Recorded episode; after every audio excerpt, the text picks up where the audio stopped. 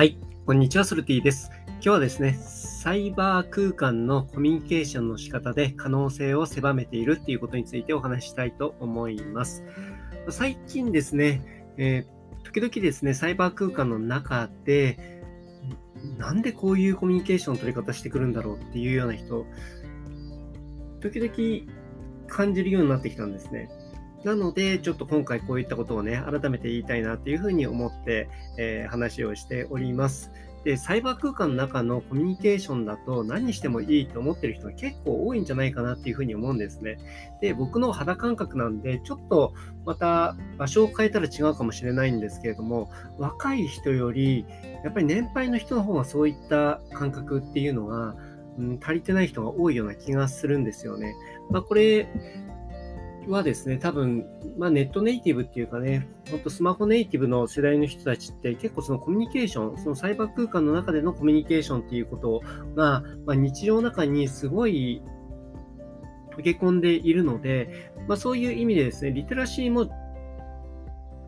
ある意味高いのかなっていうところがあるんですよね。なんですが、もともと、まあ、今まで生きてきた中でですね、まあ、リアルの方の人生が長い人、まあ、僕なんかはもちろんそうなんですけれども、まあ、そういった人がね、サイバー空間使った時にですね、もうリアルではきちんとしているんだけれども、サイバー空間だと、まあ、失礼な言い方になったりとかね、コミュニケーションにが成り立っていないような、えー、対応したりとかね、そういったことね、結構目につくんですよね。で、これって、えっ、ー、と、非常に自分自身の人生にとってマイナスっていうところがあって、えー、リアルの方がね、いろんな意味でそのコミュニケーションがうまくいかないと困るって思ってる人いると思うんですけども、ちろんそれはリアルでも困ると思うんですけれども、えー、サイバー空間の中でね、残しているすべてのいろんなこうやりとりっていうのはね、全部残っているんですよね。これね、別の回でもね、ちょっとお話ししているんですけれども、こうデジタルタトゥーなんていうね、えー、言葉もあって、えデジタル空間にね、残っているものっていうのは、本当一生消えないタトゥーのような感じになっていくっていうようなね、そういった話もあったんですよね。で、なんかそういった感覚がやっぱ足りないんじゃないかなっていうところがあって、あとはですね、結構 SNS とか見てると、SNS の中にこうニュースとかね、あるじゃないですか。出てくるものに対して、なんか一生懸命批判コメント書いてる人とか結構いて、で、そういった人ってどういう人なのかなって見ていくと、まあ、あの、捨て垢みたいな感じでね、そういった炎上させるようなアカウントの人も、まあ、いるつっちゃいるんですけれども、なんかそういう人と、なんか一緒になってね、なんかいろんなこう悪口とかね、えー、と批判コメントを書いている普通の人っていうのも結構いて、で、そういう人もね、やっぱり見ていくとですね、案外、なんか年配の人も結構多いなっていうところがあって、これね、匿名でもね、顔出ししていなくてもね、それね、えっ、ー、と、全部、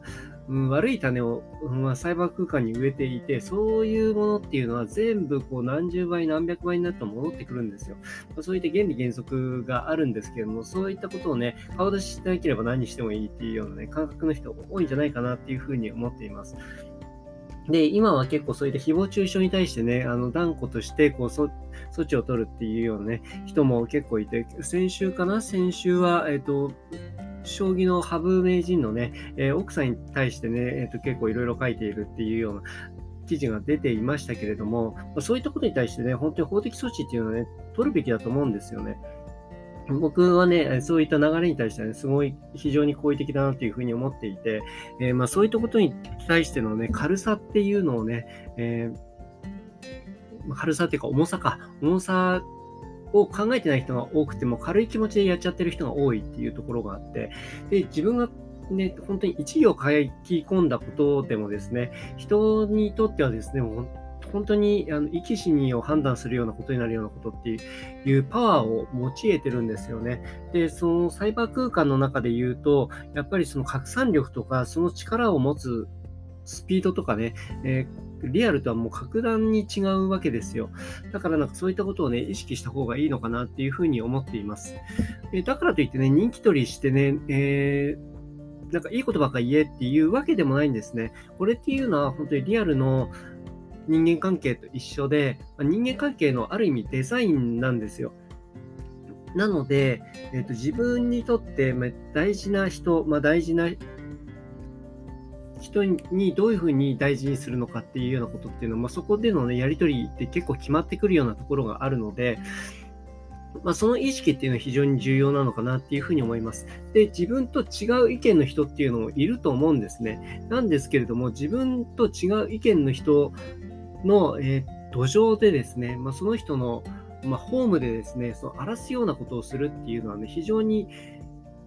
良くないことなんですよ。別に意見が違うことは別にいいんですよね。いいんですけれども、それって自分の、えー、ホームの場所でやればいいと思うんですよ。なんか一生懸命、他の人のところに行ってね、一生懸命自分と違うからって攻撃するっていうのは、それはですね、全然数字が違うわけですよね。だからそんなこと言ったら自分以外の人たちって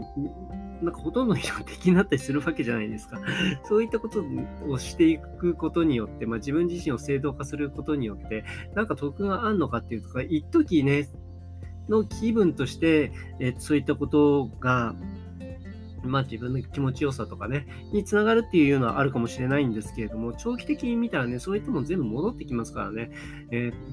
そういったことを考えたら、このうかつにですね、人のことをね、むやみやたらとね、こう誹謗中傷なんかできないと思うんですよね。自分がこのサイバー空間とかリアルの空間とかでどんな人とどういう人間関係を作りたいのか、まあ、そういったことをね、きちんと考えて、そして使う分には本当に SNS とか、サイバー空間の情報の置き方とかって、すごいいいものだなっていうふうに僕自身は思っています。なのでね、自分にとって幸福度が高い関係デザイン、どうやったら作れるのかっていうのをね、意識してみると、まあ、先ほど言ったようなね、コミュニケーションの仕方っていうのは、サイバー空間の中でも変わってくるんじゃないのかななんていうふうに思っております。ソルティでした。